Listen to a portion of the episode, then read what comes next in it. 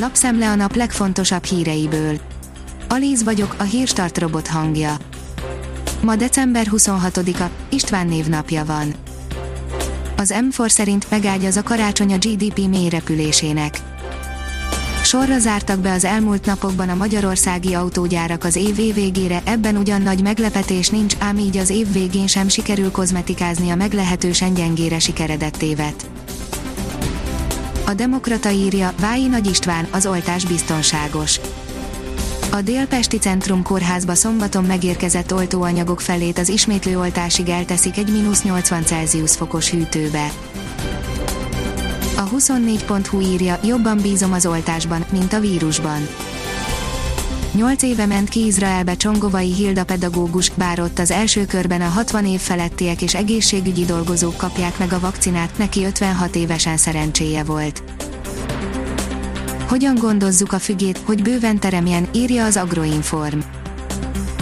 Ma már a füge szinte bárhol megterem, nem mindegy ugyanakkor, hogyan gondozzuk és teleltetjük növényünket. A Pénzcentrum írja, szavaztak a nyugdíjemelésről, a négy napos munkahétről, az életkorhoz kötött jogsiról. Számos aktuális témában is kikérte kétezer-húszban a Pénzcentrum az olvasók véleményét, az alábbiakban a legfontosabb, legérdekesebb szavazásokat gyűjtöttük nektek egy csokorba. Fertőzési rekord Szlovákiában, írja a Hír té vé. Egy nap alatt több mint négyezer új fertőzést regisztráltak, ami rekord a járvány szlovákiai történetében.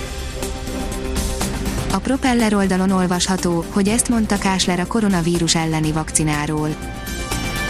Az emberi erőforrások minisztere a járvány elleni küzdelem egyik fontos lépésének nevezte az első Pfizer-BioNTech oltóanyag szállítmány megérkezését Magyarországra.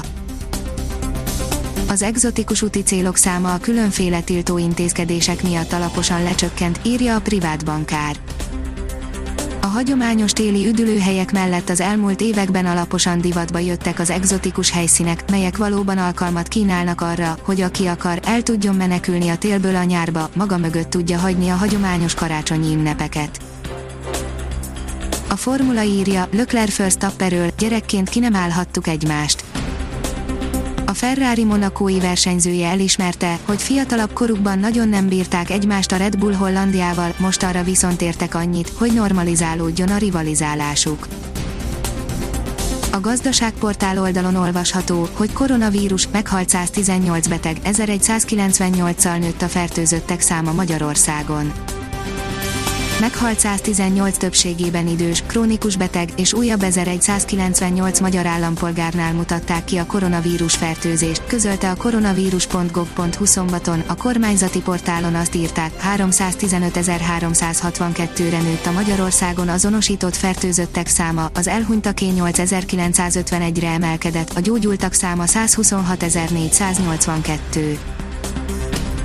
A Formula szerint Max az én időmben is boldogult volna. Jósföl Stappe is egyetért azzal, hogy a húsz-huszonöt évvel ezelőtti Formula egy jóval megterhelőbb volt a pilóták számára, előfordult, hogy mozdulni sem bírt egy futam után, de biztos benne, hogy fia akkoriban is megállta volna a helyét. A Kiderül írja, nagyot enyhül az idő jövő héten. Hétfőn nyugat felől egy meleg front éri el hazánkat, amelynek hatására nyugaton már jelentősen enyhül az idő, a csúcshőmérséklet arra felé a tíz fokot is meghaladhatja.